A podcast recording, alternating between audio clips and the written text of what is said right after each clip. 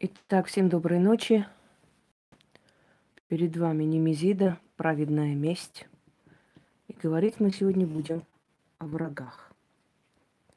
Наверное, сегодня более детально обсудим моменты вражды, как защититься от этого, нужно ли сопротивляться этому, какие бывают неправильные взгляды о врагах и что мешает нам вовремя от них избавляться. Давайте начнем с того доброй, доброй ночи уже. Для начала хочу сделать такое короткое объявление. Первое. Значит, дорогие друзья, если кому-то интересно, почему я грублю, если кому-то интересно, почему я ставлю на место кое-кого, тех людей, которые лезут как свиньи колхозные и начинают своими грязными сапогами топтаться у меня в форуме, привет, я, то я им скажу сейчас два слова и перейдем к, именно к теме. Значит, я обращаюсь с людьми так, как они это заслуживают. Если человек достойный, если человек нормальный, воспитанный, то от меня, кроме нормальных человеческих слов и человеческого отношения иного не будет к этому человеку. Если человек быдло колхозное, я отвечу соответственно. Значит, во-первых, хочу вам сказать, что тема шепотки, там уже с несколько сотен просмотров, вообще шепотки, заговоры, вы знаете, что пользуются успехом, поскольку они помогают тут же, да, я замучилась уже писать внизу и говорить, уважаемые люди, я и сняла для этого специальный ролик, и сказала, уважаемые люди,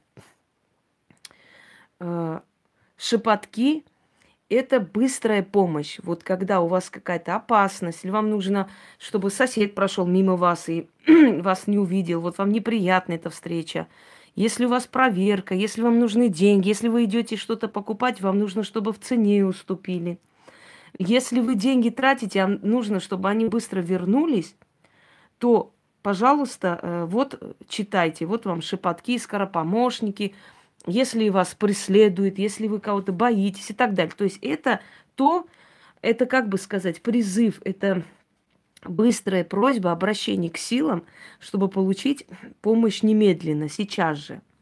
И я попросила не заказывать мне ни шепотки, ни ритуалы, ни что-либо другое, потому что я не по заказу это выкладываю. Я не выкладываю, чтобы кому-то понравиться. Я это дарю для того, чтобы люди пользовались. Я дарю то, для чего публика назрела, для чего э, она готова. Я дарю тогда, когда считаю нужным, и то, что можно им делать. Понимаете? И поэтому сказала миллион раз, пожалуйста, не нужно мне э, делать какие-то заказы.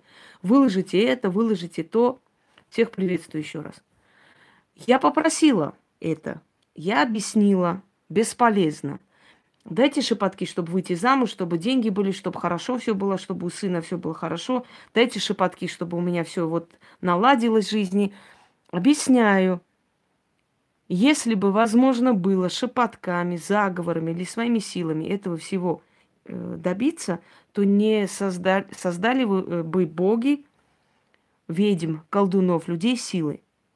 Есть вещи, которые могут делать только люди силы. И то, что я вам дарю, здравствуй, Марго, это тоже подогнано под вас для того, чтобы это вам не навредило. То есть это тоже пришло от людей силы. Поэтому вы не думайте, что вы можете все на свете делать. Значит, второй момент. А, скажите, пожалуйста, я вот э, без э, помощи ведьмы могу сделать то, могу снять родовую порчу. Вы не понимаете, до вас не достучаться, что если я вам говорю, что это не может делать простой человек, не потому что я говорю это от жадности, мол, нет, это пускай приходит ко мне, мне платят. Я говорю, потому что вы не сможете это сделать. Одно дело выпить аспирин и сбить себе температуру. Второе дело делать операцию на своем сердце. Сравните, пожалуйста. Можно травами себя вылечить, можно, в конце концов, нарыв у себя вытащить, извините за подробность, да, намазать там мазью, еще что-нибудь. это маленькие процедуры, которые может делать человек. Здравствуйте, Хабзат. Всех приветствую еще раз, не буду с каждым здороваться.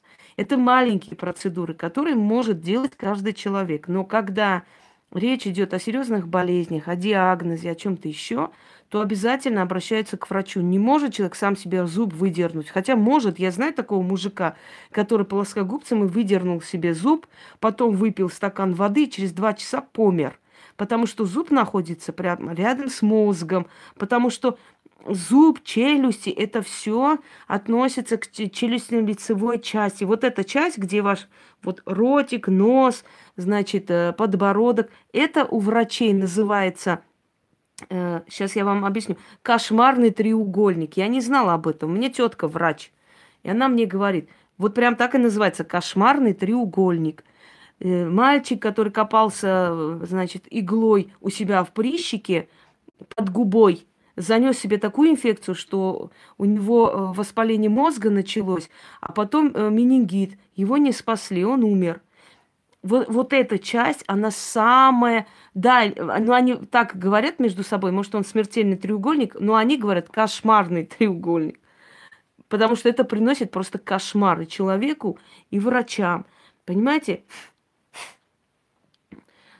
То есть вот эта часть она настолько опасна, что человек не имеет права вообще там ничего трогать.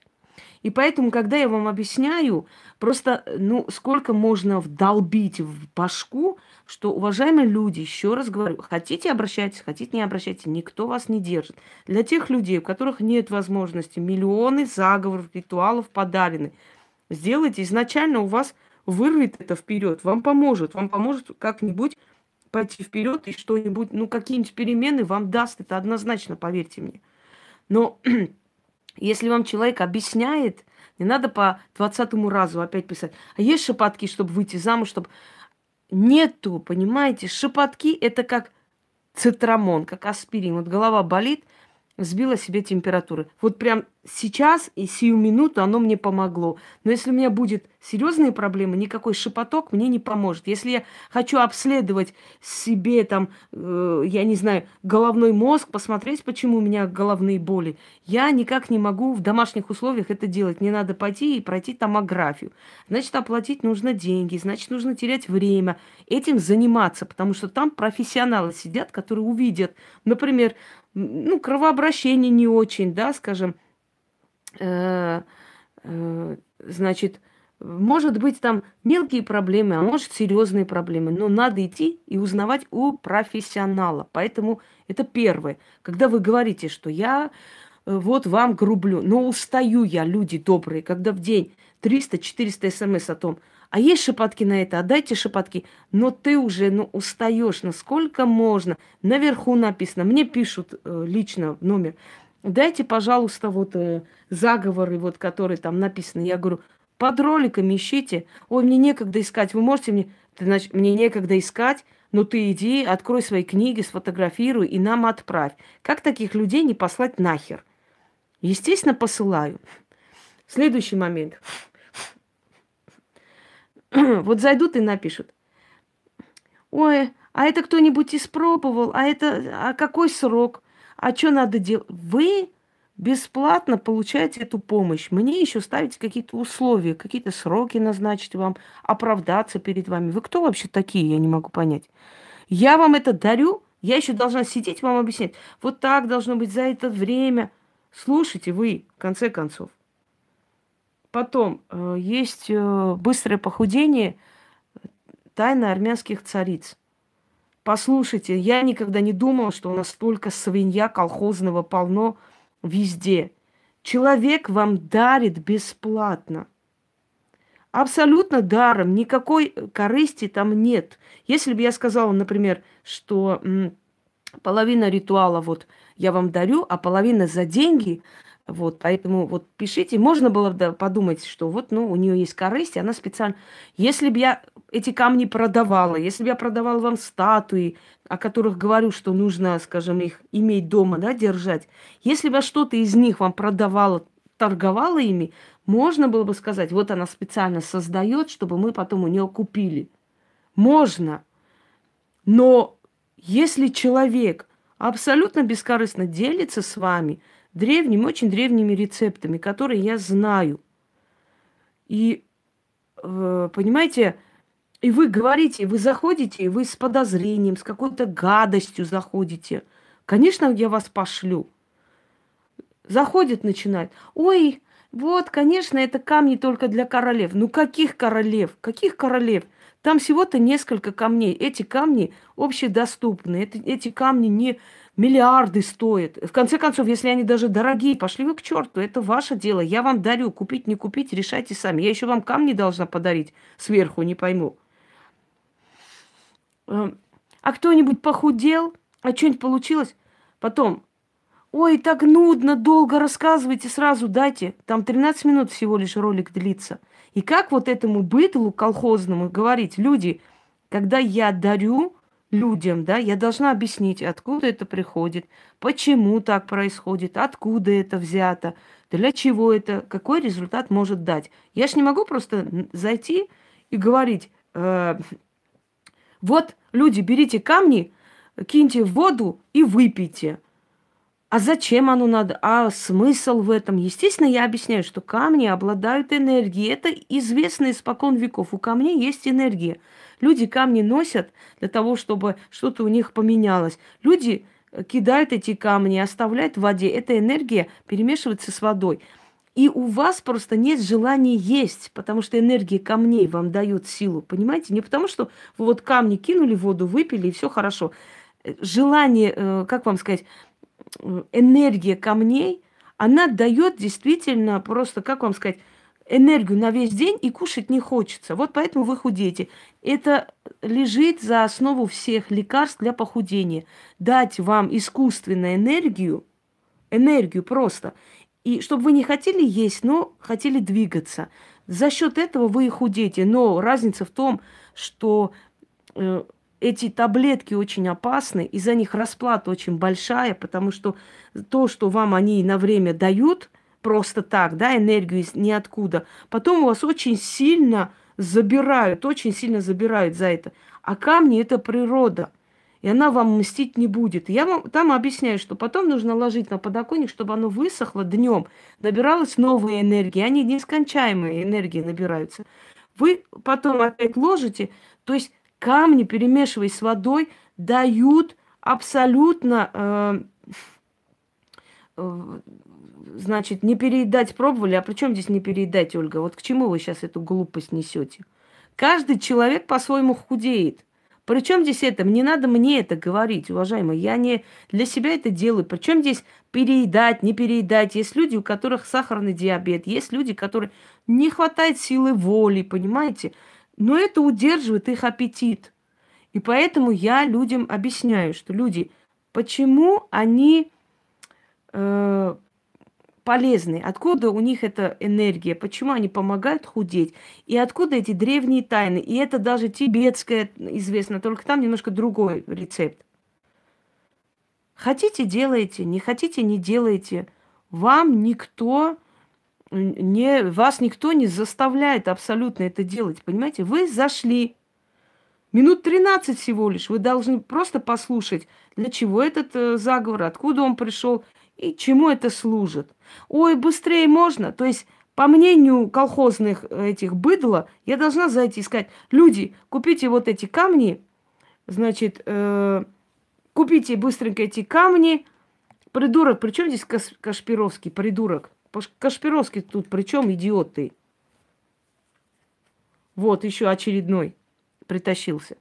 Значит, купите камни, киньте в воду и выпейте. Все, больше ничего не объясняю, чтобы это быстро все вот, потому что колхозное быдло не хочет слушать, и надо быстрее. Понимаете? Э, понятное дело, что если вы напишете, это нудно, это не нудно. Это просто для ваших тупых мозгов слишком тяжелая информация, понимаете? Узнавать об истории, о чем, почему, что, про энергии и так далее. И когда человек вам объясняет ясно, четко на понятном языке, э, это не нудно.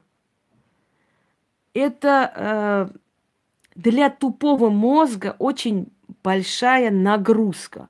А поскольку худеть хотят все, конечно, на, э, к этому ролику налетели очень много народу, скажем так. Потом, где купить камни? А где камни купить? Я должна вам сказать, у вас культуры не хватает. Друг у друга посоветуйтесь, ладно, мне пишут. А где эти камни? А нельзя вместо этих камней другие камни? Но если бы можно было, я бы сказала, берите любые камни, там булыжники, почистите, киньте воду, ванную, например, черпайте оттуда молочником и пейте. Но если бы это было можно, я бы сказала, если человек говорит, какие надо, значит, значит, такие надо. Я должна еще вам искать их. Следующий момент. Ой, они дорогие. А что они такие дорогие? Насколько они дорогие? Это не такие великие деньги. Тот же Раух Топас, например, в Москве даже, в Москве этот Раух Топас, всего там стоит 1200 рублей. Это в Москве. А вот на этих сайтах можно заказать сколько угодно. Следующий момент. Э, заходит, начинает задевать. Вчера один ублюдок пишет. И чё вот это вот, это похудение, чё у вас, у вас мама похудела про меня? И как вы считаете, я не буду этого человека посылать на три буквы? Не знаю мою мать, кто ты такая вообще? Э, значит, кто ты вообще такая, чтобы трогать мою мать? Можно взять любые камни, какая разница? Чтобы поместилось у вас в стакане. Вы затрагиваете мою маму, не зная ее, вместо того, чтобы сказать спасибо, что даете такой интересный рецепт. Я вас не пошлю? Естественно, пошлю. Вы папа аккуратнее с людьми. Пошли вы нахрен. Это я вам нужна, не вы мне, чтобы прийти и мне говорить, как я должна с вами общаться. Я еще раз говорю, с нормальными людьми. Можно нормально. И мы сейчас не Украину обсуждаем. Э, далее. Националистические выкрики.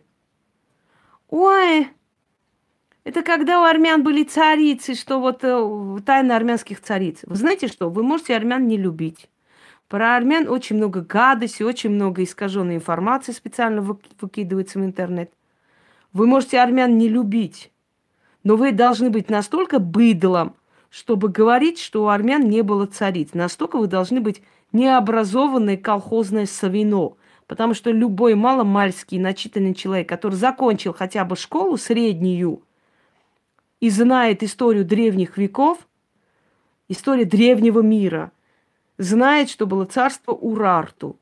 И это именно армянское царство. И это третье армянское царство, потому что первое было Хая, Хаяса, второе было Биайни. И это третье царство армянское с историей 3000 лет. Это третье царство. А первое царство насчитывает 5000 чем-то лет. Что армяне это один из самых древних этносов мира. Понимаете?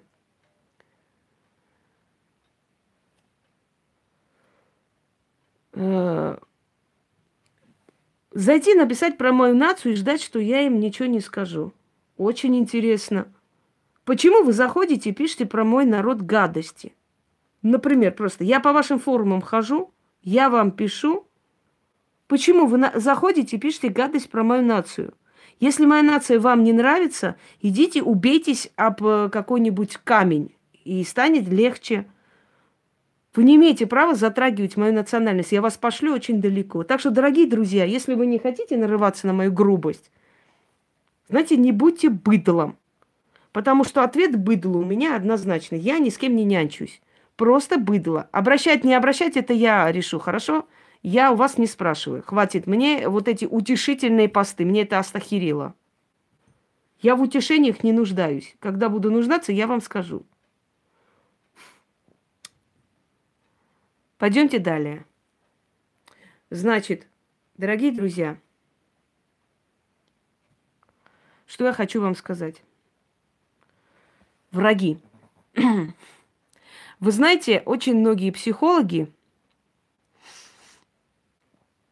Да, так и выходит. Настя. Это все равно, как ударить хирурга, а потом сказать, оперируй меня. Прийти оскорбить мою нацию, а потом требовать и просить у меня какие-то шепотки и заговоры. Ну, конечно.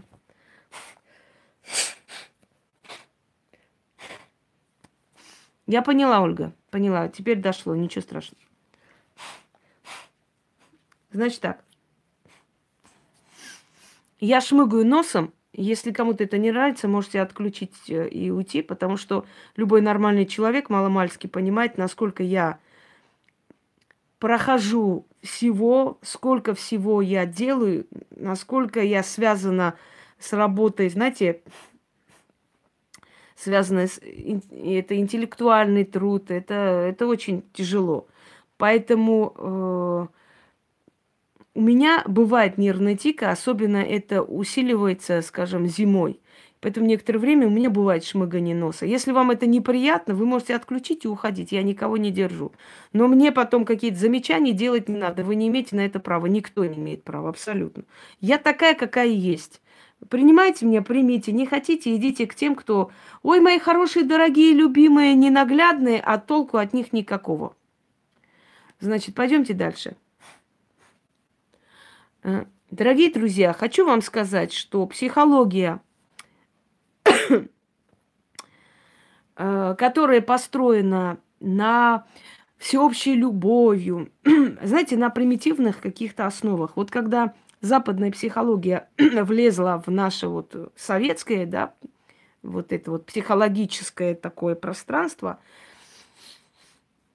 Начались всякие тренинги, каждый маломальский, знаете, так, две буквы знающий человек начал открывать психологические школы, разгрузки и прочее, прочее. И вот оттуда пошла одна вода и ересь.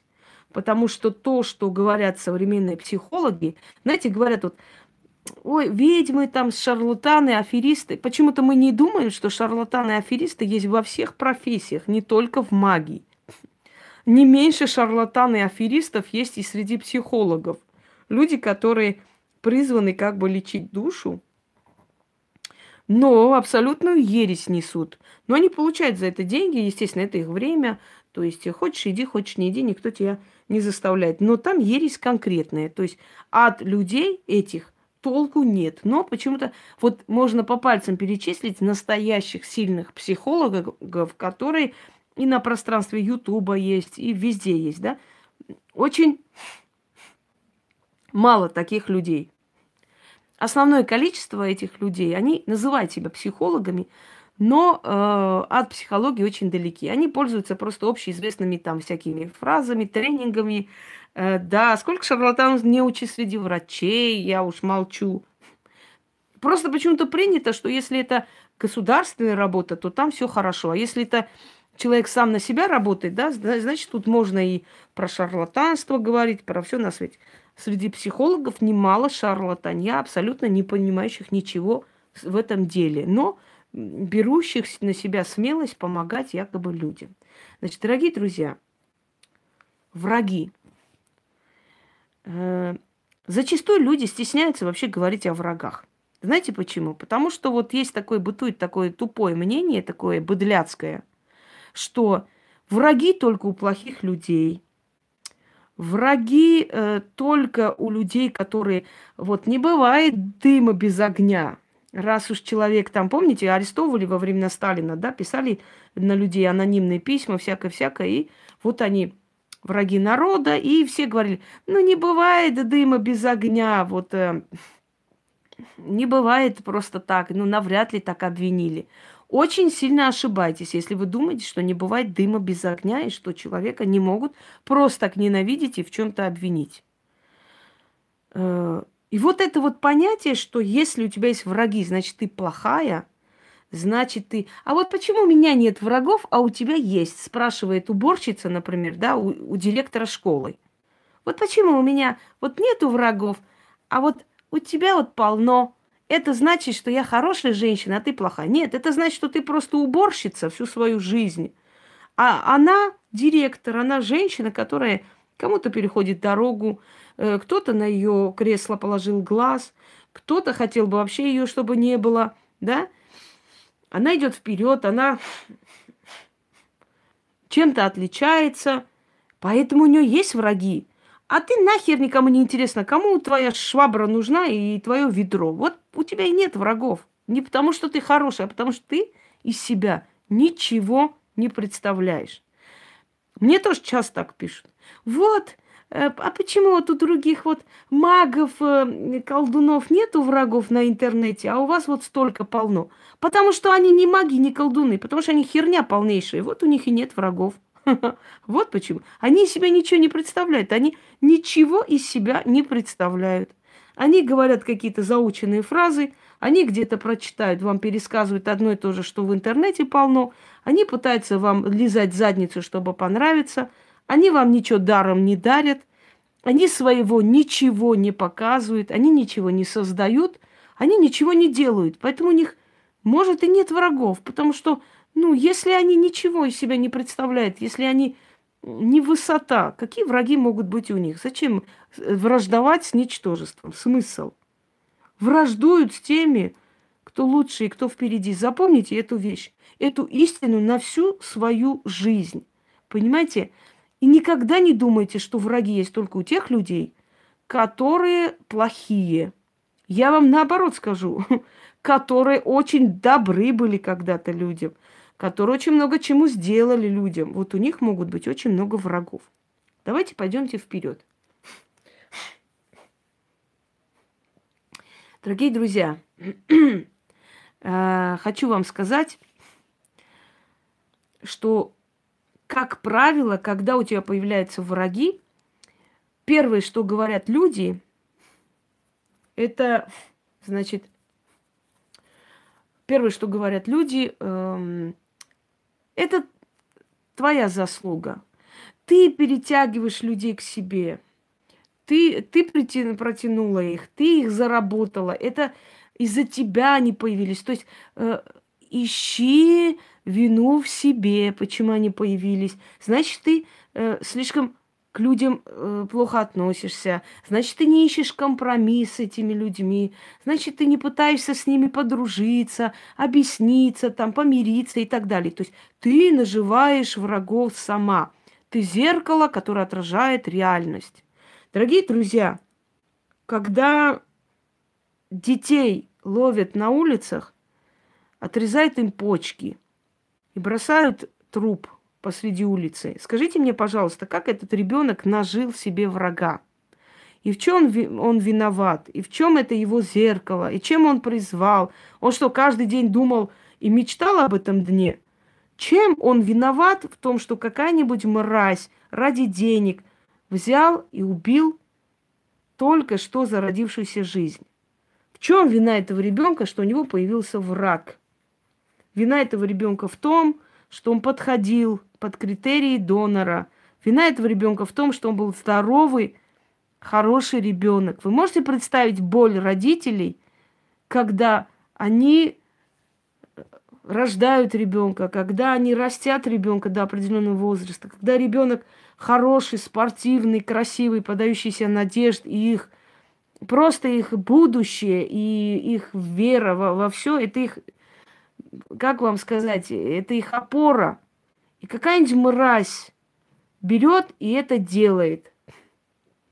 Ян, может происходить по-разному. Может происходить потому, что отец сделал не очень хорошо, и судьба отомстила. Э, ну, например, вот в Дагестане убили там троих сыновей начальника милиции. Э, зашли, просто их э, вырезали, этих детей, ничего не взяли, ничего. Они отомстили ему, отомстили потому что он очень много сделал зла людям, очень многих пытал в подвалах, очень много денег зарабатывал за счет них. И вот они выместили свою злобу на, на его детях, понимаете? Это не мезида. Причин бывает разные. Потом я как-нибудь отдельную тему этому посвящу, потому что здесь боюсь, что ну, не сможем мы с вами это все обсудить. Э, да, можно просто идти и просто уже наложить на себя руки, потому что жизнь закончится, жить в этих и все время прокручивать в голове этот ужас. Но прежде чем идти и убить себя, надо будет искать того, кто сделал, и просто порезать его на мелкие куски и жарить на медленном огне. А после этого уже можно, да, можно и самим не жить. Так вот, дорогие друзья, когда говорят о том, что враг – это заслуженная тобой тара, не верьте этому. И никогда не переживайте говорить о том, что у вас есть враги. И не стесняйтесь этого. И это не стыдно, это нормальная вещь. Это говорит о том, что вы себя что-то в этой жизни представляете, в какой-либо сфере. На работе у себя, в личной жизни, во всем. Значит, враги появляются, то есть делятся на две части. Враги незримые и зримые – Демоны тут абсолютно ни при чем. Демоны это божества, демоны это дарующие знания. Все время говорим о демонах, о сатане. Демоны здесь вообще ни при чем. Есть более страшные силы, чем демоны. так вот, первые, самые страшные, самые подлые враги – это ваши бывшие друзья. Почему друзья превращаются во врагов? Друзья превращаются во врагов, когда вы начинаете подниматься. До того момента, когда вам плохо, когда вам тяжело, ваши друзья все время вам сочувствуют. И самое первое, что они вам дают, то есть ставят в укор, это, мол, помнишь, вот тебе было плохо, я была рядом, а теперь вот тебе стало хорошо, ты вся поменялась, изменилась. То есть они все время делают акцент на то время, когда вам было плохо потому что это время им очень нравится. Они с удовольствием вспоминают это время. Если вы заметите, когда ваш друг говорит о том, а помнишь, как тебе было плохо, и наблюдайте за лицом этого человека, у него просто появляется приятное удовольствие, просто на лице вырисовывается, и улыбка, знаете, такое э, приятная улыбка, напоминающая о тех плохих временах, когда тебе было плохо, и она была рядом с тобой. Почему? Потому что когда тебе плохо, ты выгодно прийти, поплакаться, э, то есть поговорить с ней. И она чувствует, что у тебя ничего не получается. Это приносит ей удовольствие. Дорогие друзья, многие подруги просто насильком тащат своих подруг в ЗАГС, чтобы развестись с мужем. А, многие подруги настраивают своих подруг против своих мужей. Настоящий друг никогда не скажет «разведись», «оставь его», если действительно этот человек не чудовище. Если он просто, ну, какой-нибудь, ну, разведись, потому что он тебе шубу не покупает, да, разведись, потому что он тебе там не, не хочет там денег дать куда-то. А может, у него этих денег нету, не потому что он не хочет. Ну, нет у человека. Не все люди способны зарабатывать, понимаете? Есть люди, которые, ну, не умеют это делать. И есть э, такой момент, когда бывает, что женщина специально, специально настраивает тебя против твоего мужа. А есть ведомые глупые бабы, которые просто э, Избил муж – это другое. Я еще раз объясняю. Избивательство, издевательство, я тоже буду настаивать на этом. Это совершенно другие вещи. Но когда у человека нет денег купить эту шубу, и она поддакивает, мол, устрой скандал, э, пусть он знает, все такое. Это специально делается для того, чтобы разрушить вашу семью. Потому что вы бедные, несчастные, ей более интересны. Знаете почему? Как вам сказать, вами легче управлять. Вам же плохо, понимаете? Вам плохо, э, вами легче управлять. Э, пожалуйста, Ирина. Когда вы начинаете подниматься в этой жизни, вы замечаете следующее, что постепенно те старые друзья, вот знаете, как происходит у людей, вот они мучаются, они переживают, им трудно, они годами идут к цели. И думают, вот сейчас вот у меня вот получилось вот это, ура, я смогла, как хорошо, сейчас позвоню, поделюсь. Послушай, ты знаешь, там э, Ирина, Маша, Карина и так далее. У меня получилось, я смогла это сделать. Представляешь? И оттуда, с той стороны трубки, слышишь холодный голос. Да, получилось. А как это получилось? А что а, а ты сделала? Ну, ну, я смогла, вот это вот вышло, представляешь? Да. Ну, будь осторожна, смотри, как бы это. Мало ли что. То есть сразу тебе ломают настроение, тут же. Ты знаешь, ну это не совсем уж и хорошо. Знаешь, вот я вот у меня был случай, начинает рассказывать случаи всякие, когда вот так случилось так. Вы едете в другой город работать, обязательно скажут. Не получится, знаешь, сколько было туда ехали, ничего не вышло. Ой, это, если бы это было так легко. Ты хочешь повстречаться с мужчинами? Слушай, э, не надо сейчас по новой, опять тебе проблемы не нужны, тебе все равно с ними не получается, нахрен тебе эти новые проблемы. Ты хочешь похудеть и менять свою жизнь? Зачем? Ты и так красиво. Потом есть другое психологическое воздействие у друзей, которые на самом деле скрытые враги. Знаете, какое? Это не ваше дело, буду я показывать подарки или нет. Я вас не спрашиваю и абсолютно не считаю нужным с вами советоваться. Я буду показывать и благодарить людей, потому что я не свино колхозная, которая взяла подарки и до свидания. Она должна это показывать. Если я этим наживаю себе врагов, я плевала на этих врагов. Это примитивные приматы. Потому что человек, который завидует тому, что было очень тяжело и не просто дано мне – мне на них абсолютно наплевать. И больше, чтобы я вообще не слышала ни одного совета в мою сторону, как я должна жить, что я должна делать, что я должна делать в этой жизни. Потому что если бы вы знали, как надо жить, вы были бы на моем месте, а я на вашем. Ясно теперь? Все. Значит так. Следующий момент. Э, есть скрытые враги, друзья. То есть они вроде бы э, не говорят ничего плохого тебе.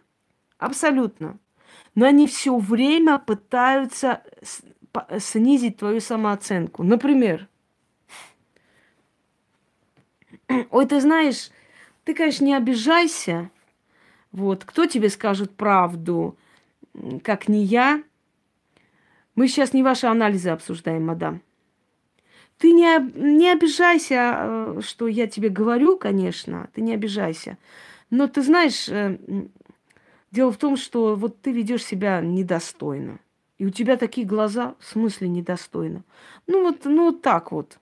Вот мы э, идем в кафе, там садимся где-нибудь, да, вот мужчина начинает с тобой знакомиться, ты не обижайся, может, тебе кажется просто, что ты интересная женщина, там, приятная. На самом деле, просто, ну, просто ты ведешь себя легкомысленно, вызывающе, и как будто вот, ну, как дешевка себя ведешь, они сразу ведутся. И ты начинаешь в голове прокручивать все эти ситуации. Ну, нету такого даже близко. Ну, нету этого. Наоборот, очень строга, наоборот, очень, скажем так, э, вообще стервозно себя ведешь, где-то там ведешь себя как-то вызывающе или что-то еще. А тебе психологически давят. Ты не обижайся, у тебя фигура угловатая, тебе ничего не идет. Я бы тебе не посоветовала. Ой, ты знаешь, э, ты не обижайся, но ты выступала, конечно, но тебя аплодировали, но, честно говоря, там искренности я не увидела у людей. Просто не хотели тебя обидеть. Ну, ты, ты не обижайся. Мы просто, как тебе сказать, как бы... Ну, кто тебе скажет правду, как не я? Я же твой друг. И ты начинаешь думать, ну, вроде человек тебя не оскорбляет, правда? Он напрямую не говорит, ты такая сикая. Но те слова, которые тебе сказаны, они поганят тебе весь вечер. Тебе прям жить не хочется после таких слов. Это точно такая же вражда и зависть. Таких людей отшивайте. Если друг не дает тебе силы, если друг тебе не внушает, что ты можешь подняться, не бойся никого, пошли все нахрен, иди вперед, иди, ты можешь, я в тебе верю. Это есть друг. Тот, который говорит, ой, ты не обижайся. Вот это первое дело, что ты не обижайся. Но дело в том, что, скажем, э, ты не особо там такая уж хорошая, такие сики. То есть, как вам сказать, напрямую тебя никто не оскорбляет. Ты не можешь сказать, она меня оскорбила. Она такая сикая. Завтра, послезавтра, когда у вас начнется конфликт, ты можешь выйти неправой, потому что тебе человек я тебе расскажу, что ты свино колхозное, которое лезет со своими рассказами сюда. Вот что я тебе расскажу. дура из Кукуевска. Достали, идиотки. Расскажите о ней что-нибудь.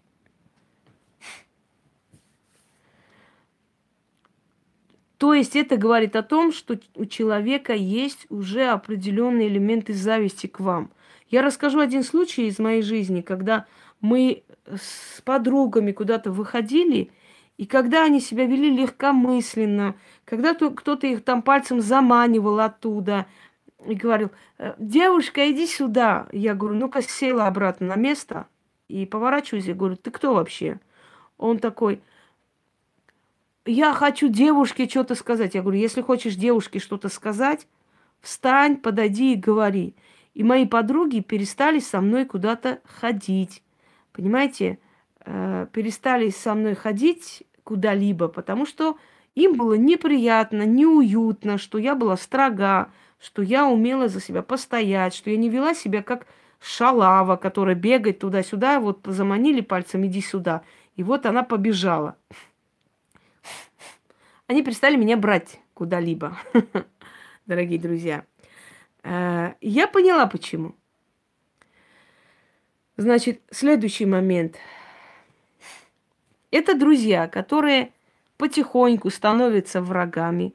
Ты чувствуешь э, к себе их агрессию, ты чувствуешь к себе их недостойное отношение. И сколько бы ты для них не сделал за эти годы, они могут настолько низко себя повести, что ты даже не представляешь. Мало того, они не просто тебе в лицо скажут и уйдут, они уйдут к твоим врагам, они будут писать под их э, роликами, например, да, сейчас интернет.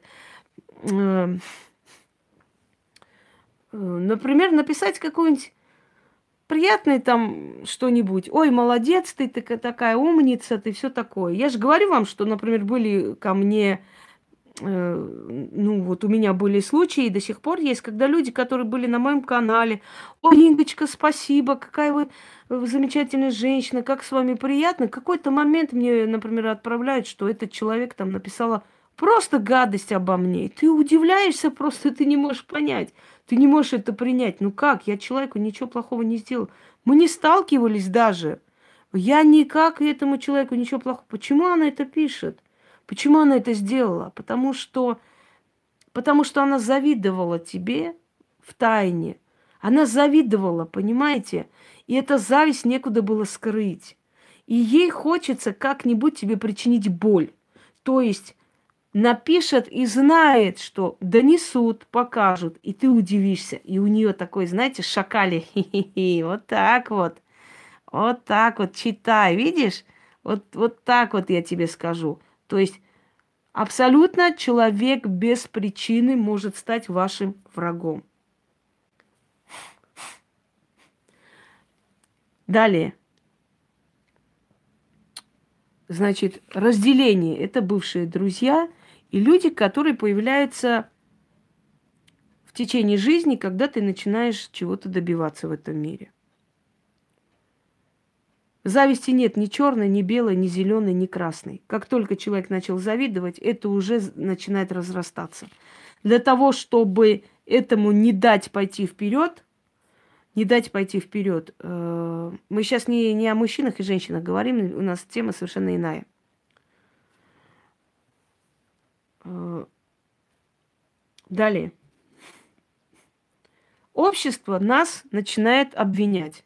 Стоит у человека появиться врага, общество нас обвиняет. И в детстве такое было, когда в школе с нами кто-то, вот просто кто-то, э, знаете, как гнобил нас целенаправленно. Нам дома говорили, это ты виноват. Значит, вот ты ведешь себя так, или ты обидел человека, или ты неправильно себя э, повела, или ты, ты должна делать первый шаг, ты должна поговорить с человеком, ты, вы должны прекратить эту вражду. То есть человеку ставит вину то, что его э, провоцирует, то, что э, устроили на него травлю. Ты сам виноват. Не бывает дыма без огня. Что ты неправильно сделала, что вот э, тобой занялись. Мы не начинаем думать э, о том, что, может быть, мой ребенок талантлив – начинается зависть отсюда. Может быть, э, мой ребенок просто яркий человек, поэтому завидует. Мы неправильно говорим своим детям. ты виноват. Человек не может быть виноват в том, что ему завидуют. Мы же не должны, не обязаны жить на острове Тумба-Юмба, закрытые от цивилизации, или, по крайней мере, работать грузчиком, или, я не знаю, что-нибудь еще, чтобы нам не завидовали. Следующее. У человека иногда бывает удивление. Человек до последнего не принимает тот факт, что его, ему завидуют, что его ненавидят. До последнего человек не принимает этот факт. Дорогие друзья, давайте вспомним недавний случай в истории человечества, смерть Каддафи. Каддафи не верил, что среди его народа есть враги, которые его ненавидят. Он до последнего отрицал это, потому что Каддафи, что бы ни говорили, он для своего народа был отец и наставник. И его смерть, он сказал европейцам, идиоты вы, меня не станет, не станет, э, значит, э, скажите мне, кто у нас был, Саддама Хусейна, не станет э, Арафата, не, не станет, э, э, значит, президента Сирии, Асада. И вся эта вот, вся, все это быдло хлинет, хли, хлынет в Европу, и вы с этим ничего сделать не сможете. Он говорил, мы стена на востоке, удерживающая их. Нас не станет, ждите беды. Он сам это сказал, потому что эти страны, это те страны, где нужно править жесткой рукой. И вы думаете, что американцы хотели туда принести демократию, любовь всеобщую? Нет. Им нужны были нефть, им нужны были ресурсы. Они хотели грабить Сирию, они хотели грабить Ливан, они хотели грабить эти богатые восточные страны точно так же, как Рим грабил много тысячелетий назад. Грабил Рим. И Рим тоже грабил с лозунгами, что народы жалко, мы должны освободить от тирании, мы должны привнести туда римскую демократию. А в чем была демократия Рима? Ограбить полностью Восток, забрать людей и кидать львам для утехи римлян, обзывать их варварами, низкими э, людьми, низкого происхождения, низкий сорт и так далее. Вот что хотел Рим. И вот даже знаки отличия Рима приняла себе Америка, и это сделала. Так вот, дорогие друзья, Каддафи, который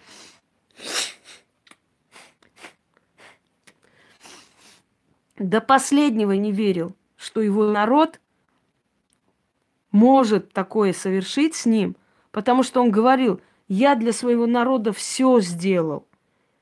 Все сделал для своего народа. Как может мой народ меня предать?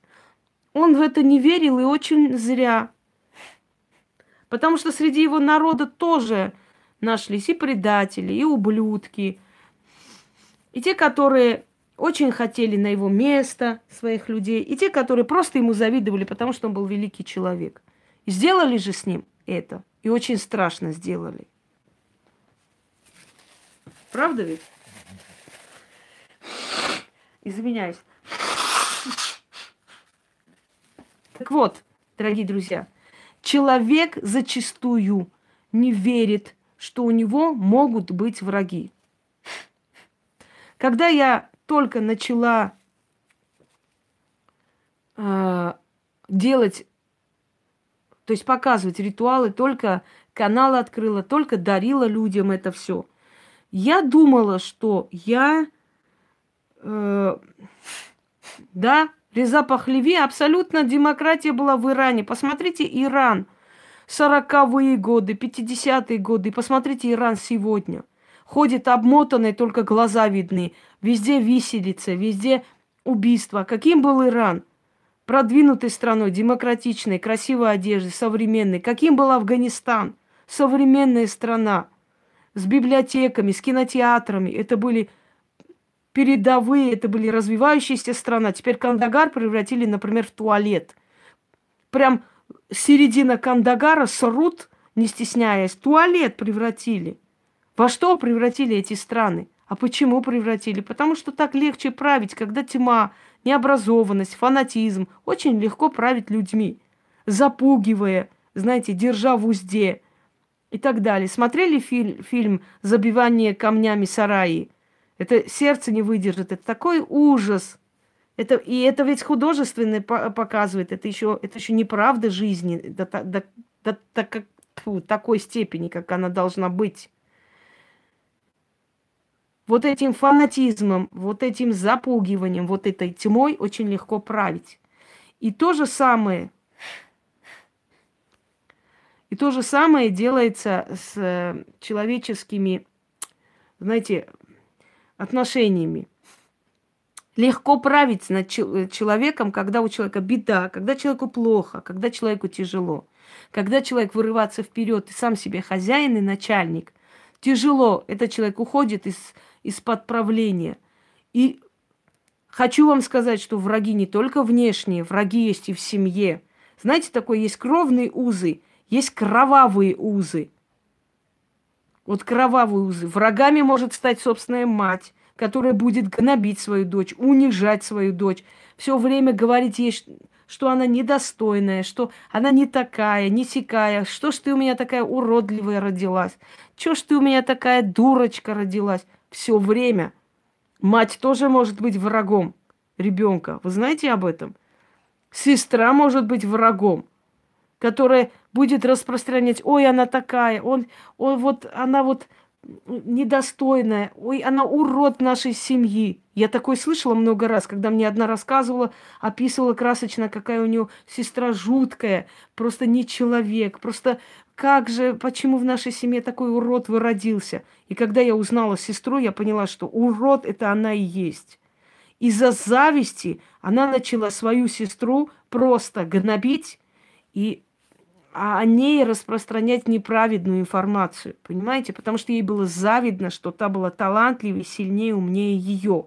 Но поскольку мать потакала ей, то они вместе объединились против нее и начали ее гнобить. Такое тоже существует, дорогие друзья.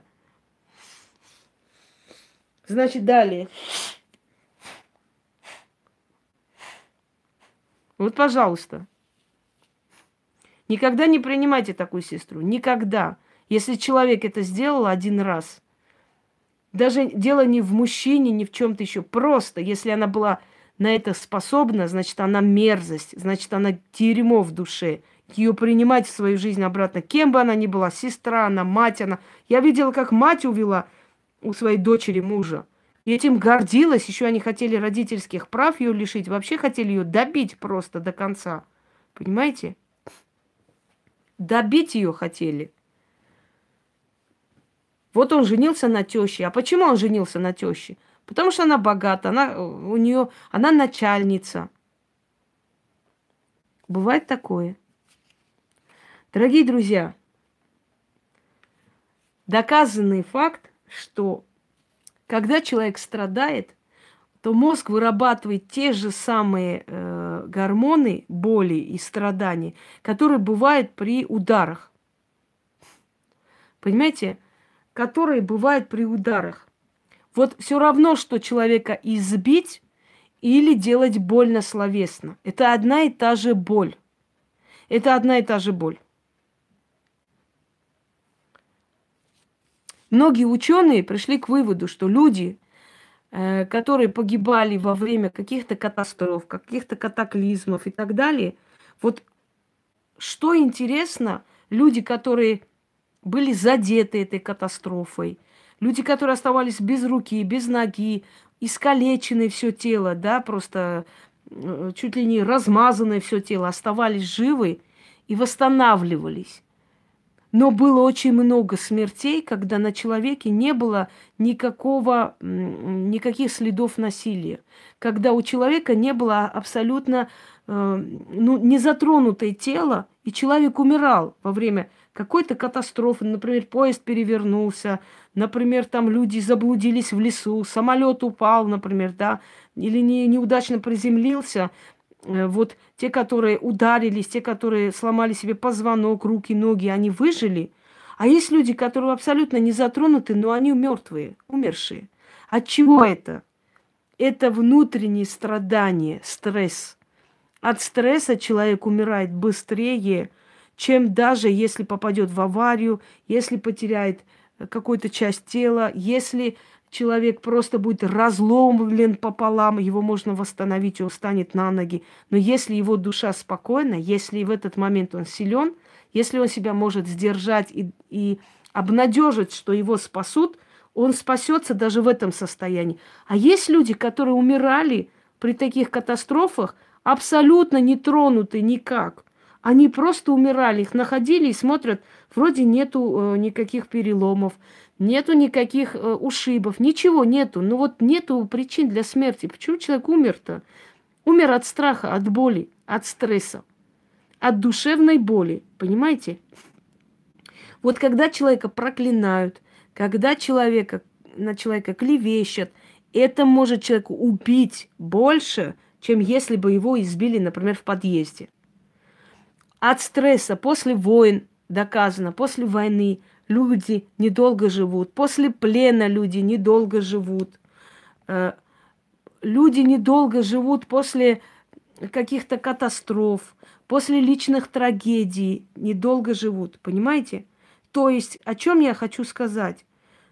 Страх, боль, страдание, э, постоянное душевное угнетение может убить человека быстрее, чем какие-нибудь, скажем так, э, ну, э, телесные повреждения, физические повреждения.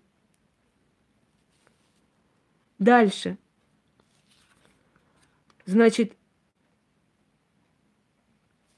существует в психологии и, скажем, э, в психотерапии и так далее следующий термин – Животные умирают от тоски. Именно эта боль есть, которая убивает. Не любовь людей. Вроде бы тебе ничего не говорят, не делают. Вот ребенка, например, э, знаете как? Вот я помню, что одна э, женщина очень страдала, еще уже она была взрослая женщина, сама мать, она говорила, что она вот после того, как вышла замуж, у нее постоянно были болезни. И основное количество болезней – это наша психологическая вот эта боль, которую мы несем с детства. Она говорит, у меня родители профессора, они мне все давали, все было чинно, благородно. Но, например, в том месте, э, в той комнате, где я спала, они не зажигали газ. Хотя в комнате моей сестры, то есть было теплее. А в моей комнате этого не делали. И когда я спрашивала, мне холодно, у меня почки болят, они говорили, мы не будем тратить столько газа, мы не будем оплачивать столько, как-нибудь перетерпи. И она все время хотела э, к бабушке, она все время хотела уйти. И все время говорили, ну тебя никто не бьет, не обижает, у тебя есть ручки, у тебя есть э, карандаши, тетради, у тебя все есть. Понимаешь? Ну, что они тебе делают, что ты вот все время э, жалуешься на жизнь, что тебе плохо, что... Знаете, вот это вот, вот это нелепое оправдание, которое мы говорим людям сами иногда. Вот мы иногда сами говорим людям, но он же тебя не бьет, он не пьет, он тебя не обижает, кормит, поет, одевает, денег дает. Что тебе еще надо? Мы не понимаем, что мы говорим. На самом деле надо любви, а любви нет нет нежности, нет любви. Вы знаете, одно время, когда я была очень занята, и все время не могла уделить время Пусику, все время была в поездках, ездила, приезжала, уезжала. К концу месяца я заметила, что моя собака похудела, очень заметно похудела. И я поняла, что она похудела от стресса, от обиды на меня, потому что я не могла уделить время. Я это вот помню до сих пор очень четко и очень удивилась этому. Я думаю, да у него все есть, да, вкусняшки есть, любовь есть к нему, все есть. Чего ему не хватает? Ему не хватало меня, и он похудел из-за этого. Когда мы человеку говорим, что тебе еще надо, тебя не бьют, тебя кормят, одевают и так далее, мы забываем, что существует еще и любовь. Если любви не дают детям, то для официальности, для всех, знаете, некоторые рожают детей, чтобы как хороший вклад. Вот родят хорошую, там, красивую дочку, да, и ждут, чтобы сосватали богатые люди. Или сыну дадут образование, ждут, чтобы он стал большим человеком, начальником. Вот. А если он вдруг захотел художником стать или музыкантом стать, это для родителей трагедия. Как? Мы, в, мы в ли, тебя там, мы в тебя все это, мы столько денег потратили, столько сделали, а ты не хочешь стать прокурором. Ты решил стать художником. Ты, ты только подумай, что ты делаешь с нами, понимаешь? И когда этот мальчик, вопреки всему, становится художником, известным, когда он становится известной личностью, богатым художником, тогда родители опять начинают искать к нему определенные, значит, знаешь, ой, да, вот наш сын, сын, они уже гордятся этим. А было время, когда они просто вставляли палки в колеса, когда они над ними издевались. Махмуд Исымбаев говорит, что когда он пришел, сказал своему отцу, что его пригласили танцевать большой театр, что он хочет стать танцором, Отец взял палку и сломал ему ноги. Он столько бил его, что он разломил ему ноги. И говорит, мой дядя чуть отца не убил.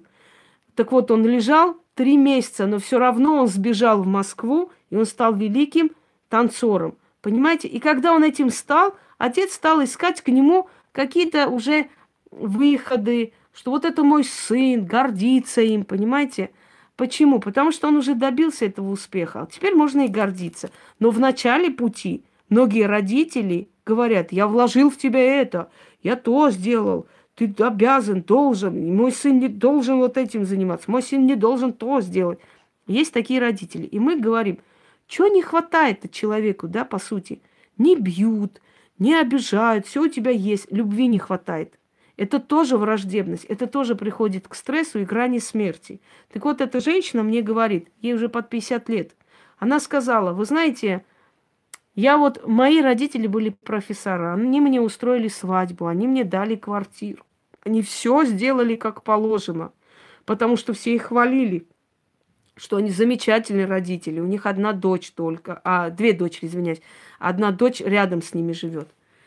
И она говорит, я до сих пор не могу забыть, как они говорили, что они экономят газ для меня, а в комнате сестры было тепло.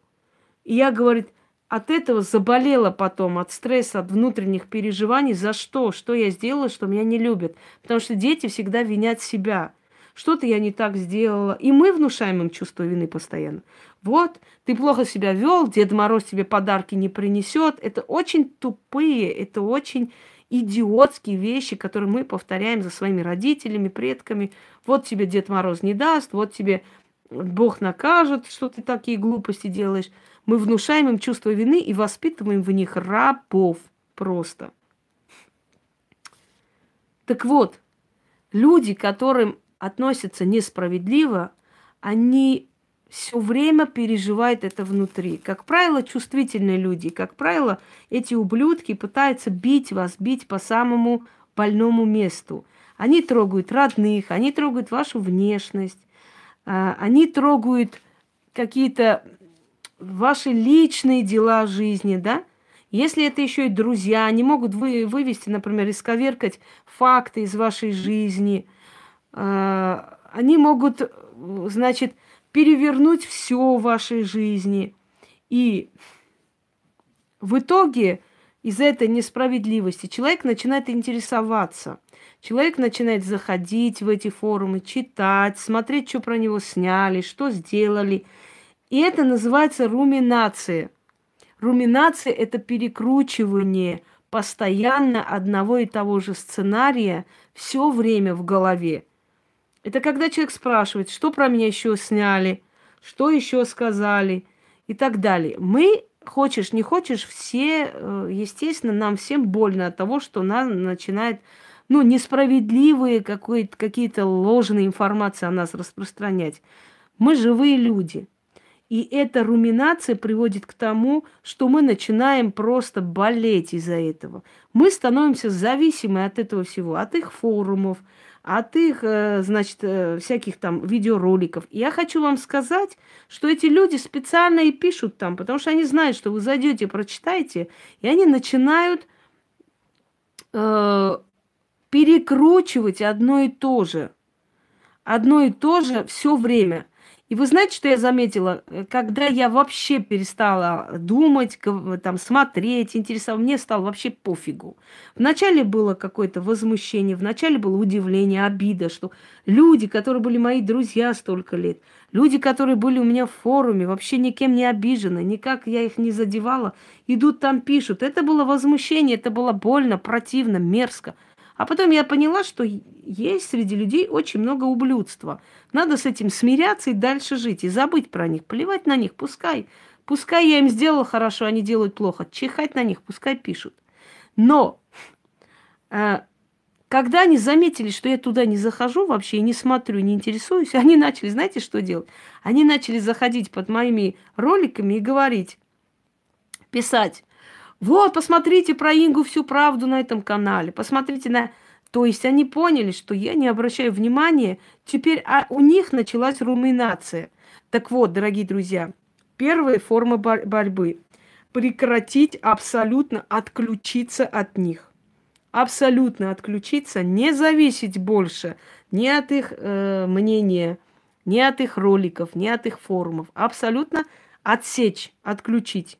Руминация – это перекручивание внутри себя постоянно одной и той же вещи, которая вас приведет к болезни. Забудьте о них. Выключили, плевать, что они говорят. Вы же знаете, что нормально адекватные люди и на это не будут реагировать.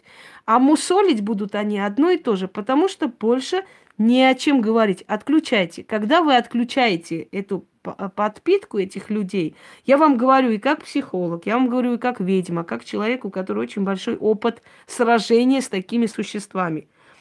Как только вы перестаете их питать, у них отключается это все, потому что вы питаете до того времени, пока вы обращаете внимание, пока вы злитесь, а, пока вам больно. Вы питаете своими эмоциями этих ублюдков, они усиливаются – как только вы отсекаете, руминация начинается у них. Они видят, что ты не обращаешь внимания, они начинают сами лезть, начинают писать, вот, смотрите, смотрите, вот у нас ролики про нее, посмотрите, зайдите. Ты не обращаешь внимания. Выключаешь, убираешь, блокируешь их, все. Ты не заходишь туда, тебе абсолютно наплевать. На тебя никак не могут воздействовать. Они начинают трогать твою семью. Они начинают писать, что у тебя в семье наркоманы, алкаши, такие сики. Зачем это делается? Это делать, чтобы тебя вывести. Они начинают снимать про твоего ребенка, берут фотографию, высмеивают, пишут всякие гадости, пишут, что он там урод, что он такой э тупой, дурак и так далее. Зачем? Чтобы ты вышла из себя. Ты же мать, тебе же больно, тебе обидно, это там твой ребенок, они обсуждают. Они пытаются по-всякому вывести тебя на конфликт, на боль. А тебя абсолютно на срать, извините за выражение. Ты же знаешь, что у тебя в семье нет алкашей и наркоманов. Ты знаешь, что твой ребенок не урод. Ты это знаешь, тебе этого достаточно. Это знают твои близкие, это знают люди, которые тебя видят. Это могут сопоставить и, знаете, оценить и понять разницу адекватные люди. Все, тебе что-нибудь еще надо? Тебе нужно мне, мне, мнение идиотов? Нет. Мнение умных людей на твоей стороне. Значит, начинается руминация у них. Они начинают перекручивать это все в голове. Они начинают бегать, как крысы, искать новые выходы. Они начинают между собой перешептываться, что можно снять, как можно еще ее задеть. Давайте еще то сделаем, это сделаем. Исчерпывают они себя, потому что, конечно, у них самих алкаши, поэтому они пытаются это сделать. Каждый человек пытается причинить тебе боль так, как ему было бы, скажем, больно, понимаете? Вот они задевают то, что для них было бы больно. То есть они, исходя из собственного опыта, что вот если бы про меня так сказали, да, мне было бы нехорошо. Поэтому давай про нее сниму, вот ей будет плохо. Они всегда судят по себе. То есть им кажется, что вот это-то точно тебя сломает. Но, видя, что это тебя не сломало, ты начинаешь над ними командовать. Это ты уже меняетесь ролями. Теперь уже издеваешься ты. Руминация должна быть исключена. Вы должны от них отсечься. Второе. Дорогие друзья, у нас есть две, э, значит, два вида нервной системы. Вегетативная и симпатическая нервная система. Объясняю вам. Вегетативная нервная система отвечает за расслабление, за отдых, за Значит, восстановление сил – это вегетативная нервная система, которая на самом деле больше отвечает за отдых, за спокойствие организма. Второе – симпатическое. Симпатическая нервная система практически управляет всем нашим организмом полностью. Симпатичная нервная система, симпатическая, извините, может тормознуть э, работу мозга, может тормозить, остановить работу сердца. Симпатическая нервная система помогает нам быть стрессоустойчивыми, встать на ноги. Симпатическая нервная система восстанавливает наш организм. То есть полностью нервная система управляет всеми нейронами мозга. Понимаете? И вот такие вот мрази, они специально бьют по симпатической нервной системе. Как они бьют? Как они это делают? Они это делают очень просто. Они все время о себе напоминают. Они не дают вам расслабиться. Поскольку симпатическая нервная система управляет нашим разумом, если все время бить по этой нервной системе, человек заболеет и умрет.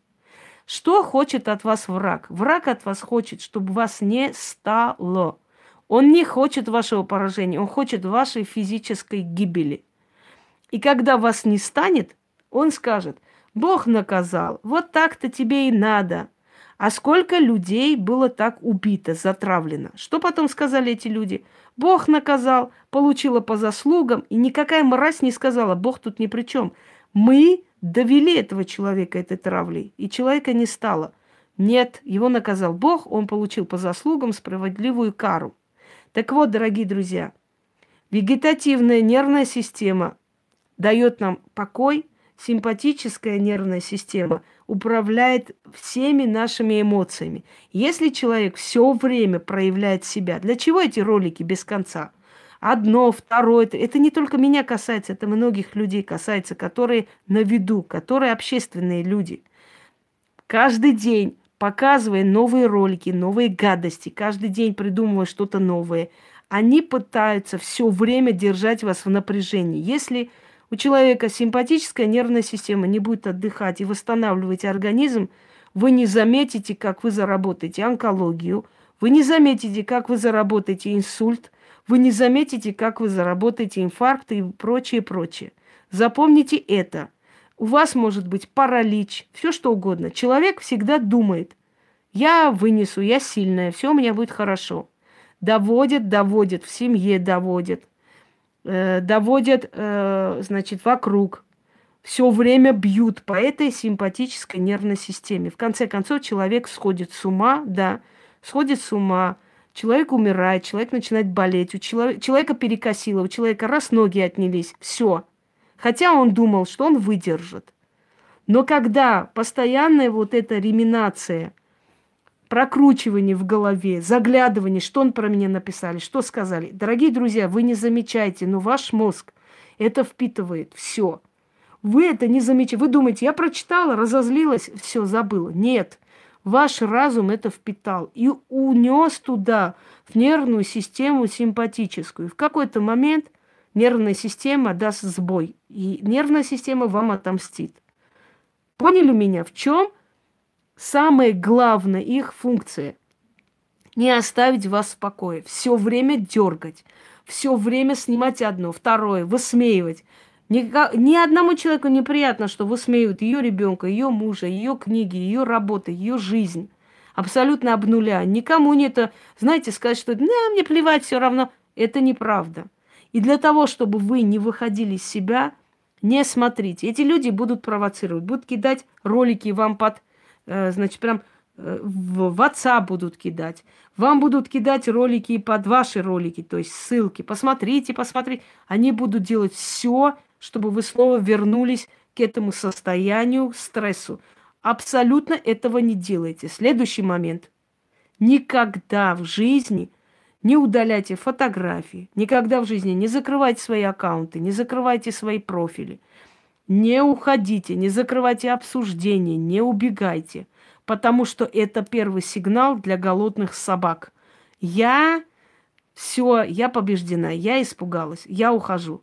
Капитуляция. Нет, дорогие друзья, вы не правы. Если вы будете удалять ваши фотографии, потому что ваши фотографии берут, ставят, Если вы будете удалять фотографии раз, родных и близких, потому что берут и высмеивают, и все такое, это для этих собак будет сигналом еще больше вас терзать. Очень спокойно, никогда не уходите, не закрывайтесь, живите так, как жили всегда. Как будто ничего не случилось. Вообще ничего. Работайте, работайте своей работой, доказывая. Сейчас я тебе по башке погадаю, когда ты подохнешь. Я тебе по башке могу погадать. Не хочешь? Чему вонючие? Опять влезли. Так вот, никогда в жизни не уходите, не закрывайте профили, не сбегайте, а, не скрывайтесь. Это очень большое проявление слабости. В этой жизни проблему надо решать. От проблемы убегать нельзя. Проблему надо решать. Вы меня поняли? Это первый сигнал для ваших врагов. А, так легко ее добить. Все, добиваем дальше. Никто вас не пожалеет, если вы закрыли свой профиль и убрали фотографии и что-то еще. И, поверьте мне, э, после этого вас никто жалеть не будет. Вас будут еще больше гнобить. Больше гнобить. Про соблазн это другой вопрос. А вот все остальное не стоит этого делать. Следующий вопрос, э, значит, момент.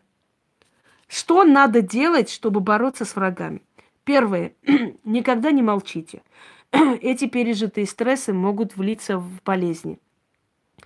Доказано, что онкологическими заболеваниями болеют в основном люди, которые всю жизнь отдали и не получили взамен.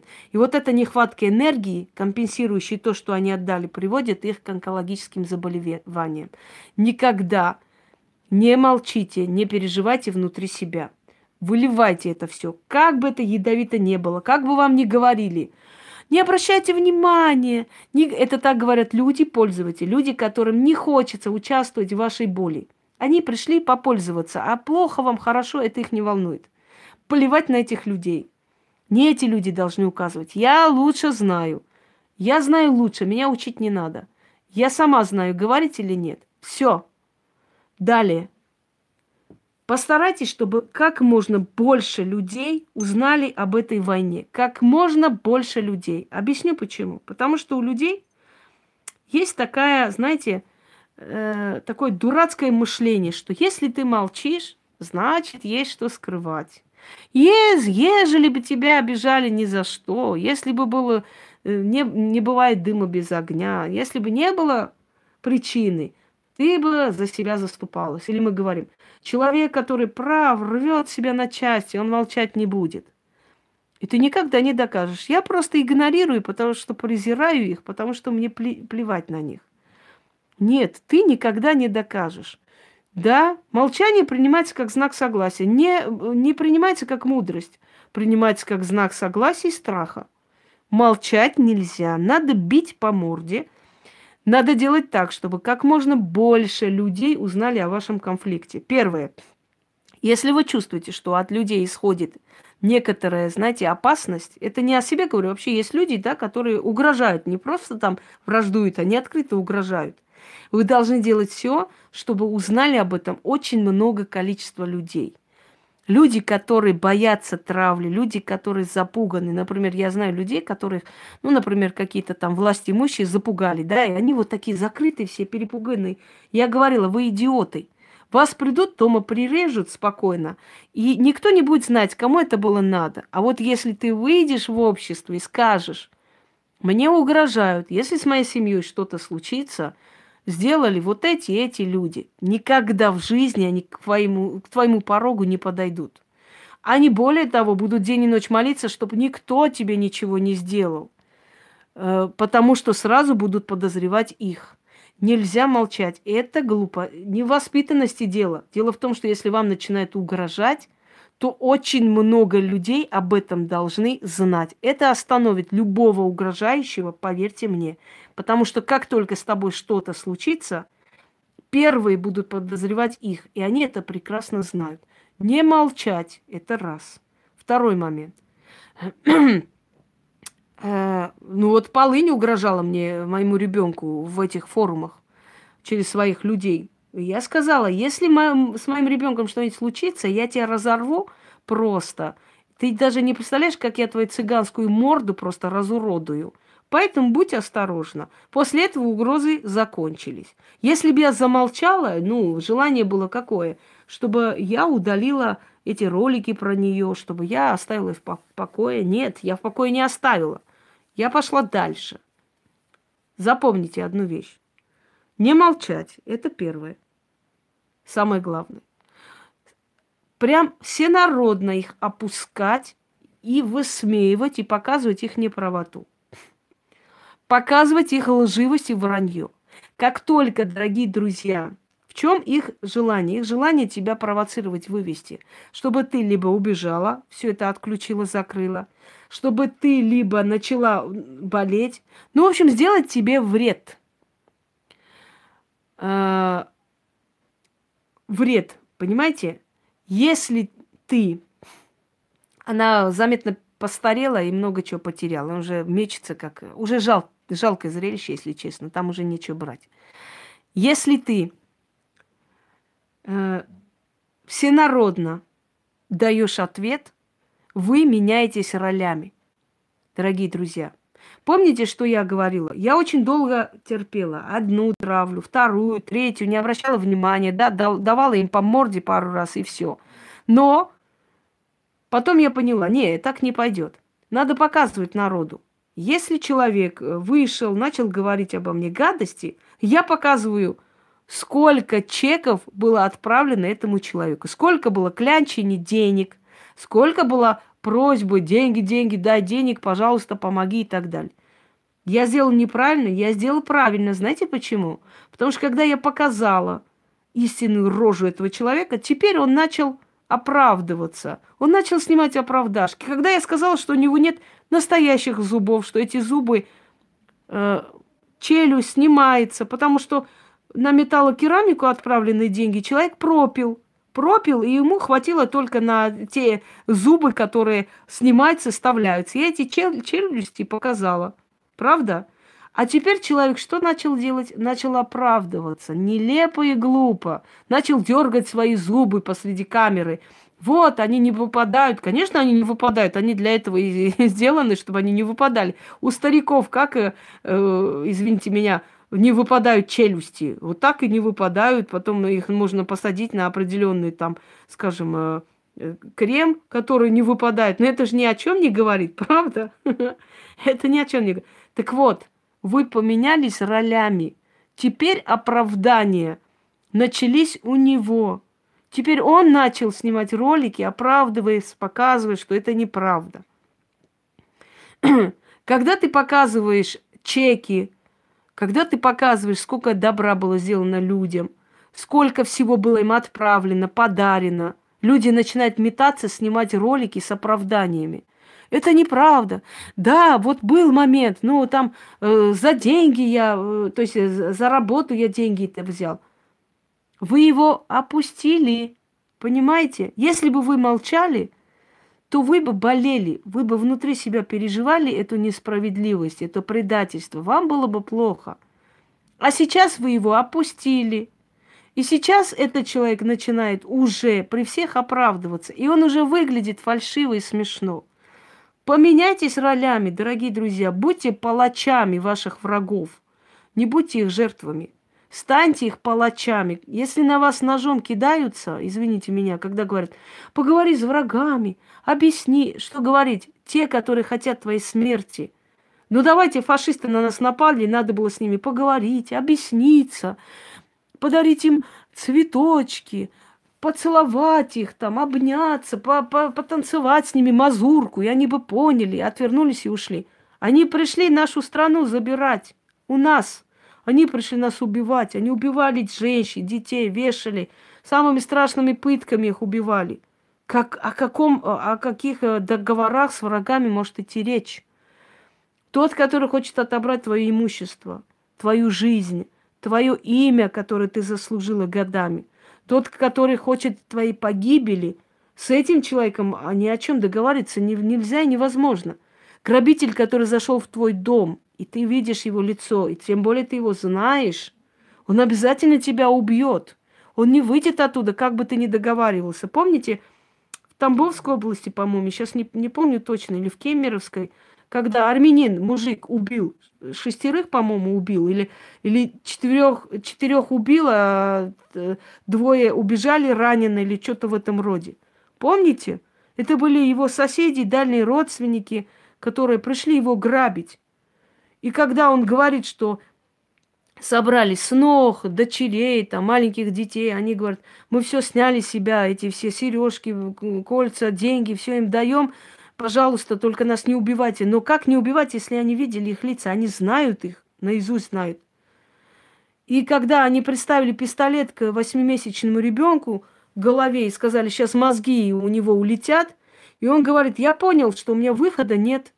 Он схватил, да, по-моему, Кемерова, да, потому что Тулеев его, э, по-моему, сказал помилование, что ли. В общем, не посадили его, потому что общество поднялось, его хотели посадить.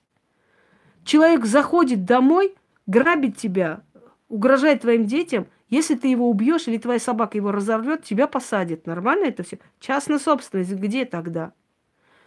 И он схватил нож, и он убил, убил четырех, четырех этих тварей, и двоих покалечил. Э, спас семью. Когда ему сказали, а если вас посадят, он говорит, ну, посадят, выйду, но дети же живые. Мне главное, чтобы они были живые, а как-нибудь справлюсь с этим. О чем можно договариваться с этими людьми, скажите, пожалуйста? Говорить им, поцеловать, сказать, любить, да, мои дорогие, хорошие, э, я вас люблю, давайте подружимся. Не смешно ли? Это смешно, правда? Да. Любой человек, который зашел на мою территорию, на мою частную территорию, я имею право с ним делать все, что я хочу. Помните двоих бандитов, которые зашли ограбить э, заядлого зэка, который был гомосексуалист? И когда он э, их связал и изнасиловал, он их насиловал три дня. И они были так счастливы, когда полиция приехала. Они сказали, их глаза были такие счастливые, они никогда в жизни так не радовались приезду полиции, как на сей раз. А в Ростове был другой случай, когда они увидели, что мать пошла за хлебом, э, и подошли, постучали в дверь. Значит, и ребенок, маленькая девочка, говорит, кто там? Они из взрослых кто-нибудь есть дома? Она говорит, нету никого, только я и Васька. Тебе сколько лет? Пять лет. А Ваське сколько? А Ваське три года. Открой дверь. Дверь открыла она. Оказалось, что Васька – это кобель кавказской овчарки. Да, она честно сказала, три года Ваське. Как было, так и есть. И эта кавказская овчарка их так прижала, что э, они просто были счастливы, когда милиция приехала, их забрала. Потому что остались бы, извините меня, без одного места. Вот так вот Васька с ними поступил. Но Ваське три года. Но Васька кавказская овчарка. Учтите. Вот такой Васька. Так вот, о чем я хочу сказать? Что люди, которые пришли вас убивать, грабить, а это люди, которые пришли, да, хороший Васька, добренький, они, у них чувство м, ответственности за хозяина очень сильное. У меня были кавказцы, я знаю, это такие верные собаки. У них э, обратно, знаете, такое тормоза нет. Значит, э, люди, которые внедрились в вашу жизнь, чтобы вас поставить на колени, чтобы вас довести, чтобы вас унизить, чтобы вас сравнять с землей, с этими людьми договариваться нельзя. С этими людьми договариваться нельзя. Никогда. Их нужно бить по морде. Их нужно принижать, их нужно уничтожать. Нужно вывести всю правду и показать всему миру. Нельзя молчать, нельзя переживать внутри себя. Когда вы сопротивляетесь, когда вы деретесь, знаете, есть такая русская поговорка «бейся там, где стоишь». Не надо думать, что ты слабее их. Никогда не думайте.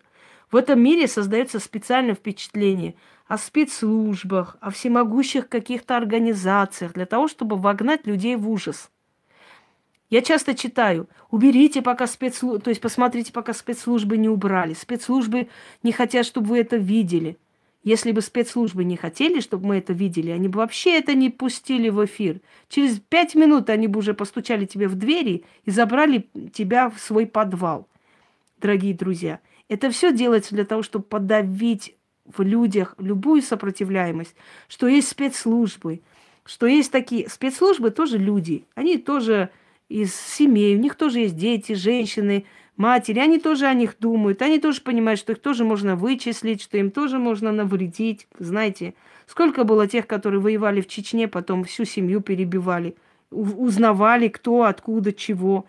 Сколько было начальников тюрем. Просто такие вещи не принято говорить, чтобы показать жуткую, знаете, силу власти, чтобы вы все были запуганы, как кролики, все время говорят о каких-то мифических спецслужбах. Я вас умоляю, во всех местах задницу не поднимут лишний раз, не будут работать. Кто, кто будет сидеть, искать у вас всю информацию подноготную? И что вы себя представляете, чтобы о вас все слышать, все смотреть, все знать? Да, согласна, мы, они знают. Но они знают тех людей, и интересны им те люди, которые что-то из себя представляют, которые поднимаются, которые более-менее известны. Вот они зайдут, посмотрят, что от этого человека никакого, как бы сказать, опасности нет для властей, для государств. А, господи, пусть работает, пусть хоть ведьмой будет, кем угодно, нам чихать, нам она не интересна. Вот и все. Поэтому вот это всемогуществе, вот эти все тайные заговоры, все такое, это придумано для того, чтобы люди были загнаны, запуганы. И вот точно так же пытаются вас загнать и запугать ваши враги. А мы вот сейчас рассказываем о том, что у нее протез. Я помню, первый раз, когда сказали, никто не догадывался, не понимал. Они думали, что я вылечила глаз, все нормально. Но сказала Тоня, Тоня, которая здесь жрала, спала, которая получила подарки, деньги и уехала, которую я содержала года три. Тоня всем сказала, всему миру о том, что вот у нее протез, не настоящий глаз. Все, понеслось. И что теперь? Я взяла, сняла и показала это.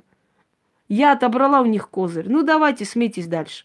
В чем, в чем интерес? Кому это интересно? Кому это смешно уже? Никому. Отберите козыри у ваших врагов. Ну вот я алкашка и наркоманка. Все, мы все в доме, в нашем доме все алкаши и наркоманы. Да, да, да, обязательно. Абсолютный игнор, чихать на них хотела. Вот у нее ребенок хромой, косой, не знаю чего. Пришло время, и вы увидели, какой у меня ребенок. Не говорить ни о чем больше. Что, что им еще говорить? О чем говорить можно? О людях, обманутых миллион. Где эти люди? Покажите. Кто-нибудь там написал обманутые люди? Сочинили задницы. Можно придумать, что хотите. Факты есть, нету. Все. Бейте их по лицу бейте их по лицу и указывайте им на их недостатки. И вы поменяйтесь ролями. Теперь травлю будете устраивать вы на них, но вы будете устраивать травлю совсем другую, умную, интересную. Дорогие друзья, самая главная победа над врагами – это жить лучше них. Вот это они не переживут. Когда люди делают с вами такое, они надеются на то, что вы сломаетесь. Когда вы, наоборот, показываете, что Ничего не, не случилось, ничего не получилось. Вы наоборот э, поднимаетесь, вы наоборот идете вперед. У вас наоборот все перемены к лучшему и к лучшему. Вот это самая страшная месть вашим врагам – жить хорошо, спокойно, быть на своей волне, профессионально их принизить, унизить, временами бить по морде, временами высмеивать. Не надо стесняться этого, не, никогда не думать, ой, не унижайтесь, унижаться. Я не унижаюсь, я унижаю. Я не унижаюсь. Унижается тот, кто меня затронул. Если он меня затронул, он будет мной унижен. Будет унижен очень корректно, очень правильно, как положено. Понимаете? Так вот, дорогие друзья, запомните одну вещь. Во-первых, примите тот факт, что если у вас есть враги, это совершенно не говорит о том, что вы плохая. Это говорит о том, что вы просто поперек горла им стоите. Это значит, что вы отличаетесь чем-то, значит, вы талантливы, значит, есть чему завидовать. Вот именно поэтому э, вас ненавидят. Если у кого-то нет врагов, он этим гордится, говоря о том, что вот а у меня почему нет врагов? Потому что ты никто, и звать тебя никак. Если нет врагов у человека, это значит, этот человек ничего из себя не представляет. Никто не будет завидовать тому, кто разгружает вагоны. Ну, никто не будет завидовать тому. Но завидовать тому, кто известен, кто пользуется всенародной любовью, кто получает дары и подарки дорогие, кто меняет свою жизнь, кто меняет жизнь тысячам людей, кто слышит благодарность свой адрес, вот тому есть что завидовать. А швабру у тебя отобрать и ведро никому не интересно. Это первое. Не вините себя в том, что у вас есть враги. И ваших детей не вините в этом. Просто научите их с этим бороться. Не молчать, не переживать внутри, а бороться, дать по морде. Э, пода- придавать это огласке, чтобы как можно больше людей знали об этом, тогда вы будете спокойно жить. Потому что человек, который услышал о вас плохое, услышал и обратное. Яд есть, есть противоядие. Следующий момент. Оберните толпу в свою пользу. Сделайте так, чтобы враги делали вам имя этим. Чем больше гадости, говна они будут снимать про вас, тем больше интересного, умного, полезного вы снимаете.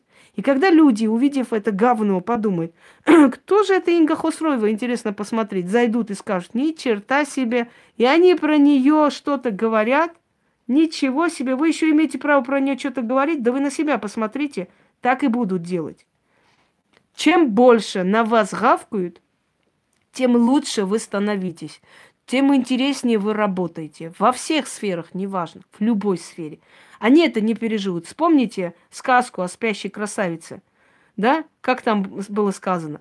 И когда увидела царица, что принцесса возвращается, она от злости повесилась на собственной косе. Вот сделайте так, чтобы они от злости повесились на собственных яйцах. Но никогда, никогда в жизни не позволяйте самим сломаться из-за подобных существ. Следующее.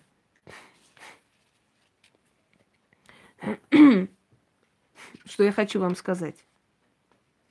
Запомните, что у вас могут быть враги. Примите этот факт. И никогда не говорите, у меня нет врагов. Не могут у меня быть враги. Э, я никому ничего плохого не делаю. Не обязательно вам кому-то что-то плохое делать. Очень часто я слышу такое. Ой, у меня жизнь не складывается, вот мне вот так, вот кому я сделал плохо, я никому ничего плохого не сделал, я всем помогала. Прекращайте это нытье. Не обязательно, чтобы вас ненавидели, потому что вы плохая, жуткая, ужасная тетка. Наоборот, мстят тем людям, кому мстить не стоит. Вот кто даст по кто сделает гадости взамен на гадость, тем людям а, не мстят. Тех людей обходят стороной. Стараются их вообще не затрагивать, потому что боятся их. Потому что боятся, знают, что получат отпор. Понимаете? Этих людей стараются не затрагивать. Вы думаете, почему эти ютубовские магуйки заткнулись молчат и больше обо мне не тявкают? Потому что знают, что я по морде дам. Я же сказала им всем, работайте спокойно, меня не трогайте, делайте, что хотите. Лохов дурите, что хотите. Меня не затрагивайте. Я вас не трогаю. Хотите, учите там какой-то там, как улетать в Марс. Хотите, дайте молитвы святому огурцу. Мне абсолютно неинтересно. Если люди лохи идиоты, пускай они к вам ведутся. Но если вы затронете мое имя, я вас расчленю. Я вас расчленю. Понимаете? И после этого они задумались, зачем с этой скандальной Ингой связываться. Все, заткнулись. Заткнулись люди. Они поняли, мы ее не трогаем, она нас не трогает. Тем более, что, вы знаете, у них нету э, мне что противопоставить. У них нет ни знаний, ни той силы, чтобы как-нибудь со мной воевать. Полынь надеялась на свой колхоз. Поняла, что зря надеялась. Понимаете, очень зря надеялась. Так вот, если вы, наоборот, покажете себя волевым человеком и чихать на то, что будет говорить, она больная, она сумасшедшая, плевать на те, это все. Лучше скажут, она сумасшедшая, скандальная, такая сякая, чем скажут, она баран. И ей можно говорить что угодно. Понимаете? Лучше быть палачом, чем терпилой. Поэтому наплевать, что скажут. Главное боятся, главное знают и не трогают. Все. А что они скажут, вообще параллельно. Конечно, они скажут, а чё, как еще свой страх показать? Ой, она больная, не будем с ней связываться. Да не больная, а сильная. Сильная, у нее есть знания. Если она тебя возьмет за волосы, будьки твои, вот не сможешь, она тебя просто по полкам разложит и покажет, насколько ты неуч, насколько ты ноль в этой профессии. Еще сидишь и что-то там вякаешь. Понимаете? Вот и все. Следующее. Запомните, никогда не сбегайте, никогда не закрывайте свои аккаунты, свои какие-то там э, каналы от страха, не закрывайте свои комментарии, чтобы они что-то не написали. Никогда. Это первый признак страха. Если вы это показали, на вас кинутся. Это как перед шакалами упасть, э, знаете, упасть просто, споткнуться. Если вы упали, они сразу на вас кидаются. Вы не видели в цирке? Дрессировщик споткнулся, все, тигр, лев кинулись. Хотя это не тигры, это шакалы. Тигры воюют напрямую, шакалы тявкают из кустов. Написали что-нибудь и убежали. Ни имени, ничего там. Э, Осел Петрович. Вот пишет тебе. Ой, Инга такая дура, такая это. Спрашиваешь, а ты кто? Ты кто вообще? Ты себе что представляешь? Покажи свои заслуги, покажи свои работы. Критика – это не обливание говном человека, что человек, еще знаете, принуждает человека, принимай критику. Это не критика. Облаивать мою семью, меня – это не критика. Критика – это когда человек, который умнее меня, сильнее меня, раньше в этой профессии приходит и говорит, девочка моя, у тебя есть вот такие вот такие ошибки, исправь, пожалуйста, сделай лучше. Вот это и есть критика. А все остальное облаивание. Там критики нет. Следующий момент. Руминация. Никогда не прокручивайте в голове постоянно. Вы возвращаетесь все время к одной точке. И эта руминация вас приведет к болезни. Отключитесь от них. Иногда люди как на наркоте сидят. Домой спешат, чтобы открыть канал и посмотреть, какие еще гадости про них сняли, что сняли. Отключите это, нельзя. Это убирайте. Как только вы убираете это, вы перестаете их питать, они начинают уже нервничать.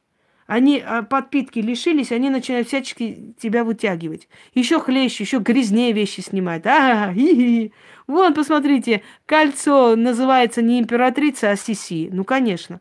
А то, что это кольцо, извините, 200 с чем-то тысяч стоит, да? А изначальная цена почти полмиллиона – это никого не интересует. Главное, что я неправильно сказала название. А название я сказала правильно. Потому что Сисия была императрица. Но за что-то надо зацепиться. Подарки все посмотреть, сайты посмотреть. Какой-то украинский сайт посмотреть, откуда я какой-то там, а там приобрела. Причем здесь украинский сайт, если мне час ехать здесь, вот рядом этот огромный магазин, в котором я могу купить что угодно. Зачем украинские сайты искать? Зачем искать поддельные работы? Есть поддельные работы, есть настоящие мастера, все что угодно.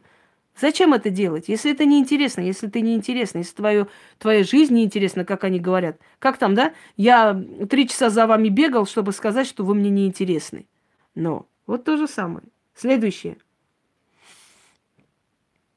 Не забывайте о том, что есть вегетативная нервная система. Она отвечает за покой, и есть симпатическая нервная система. Она отвечает полностью за наш организм, за работу нашего мозга. Она дает сигналы, она управляет нашим разумом, она управляет нашими всеми эмоциями, она управляет нашими органами. И симпатическая нервная система может, невзирая на ваше вот желание, да, само по себе отключить какую-нибудь систему вашего организма.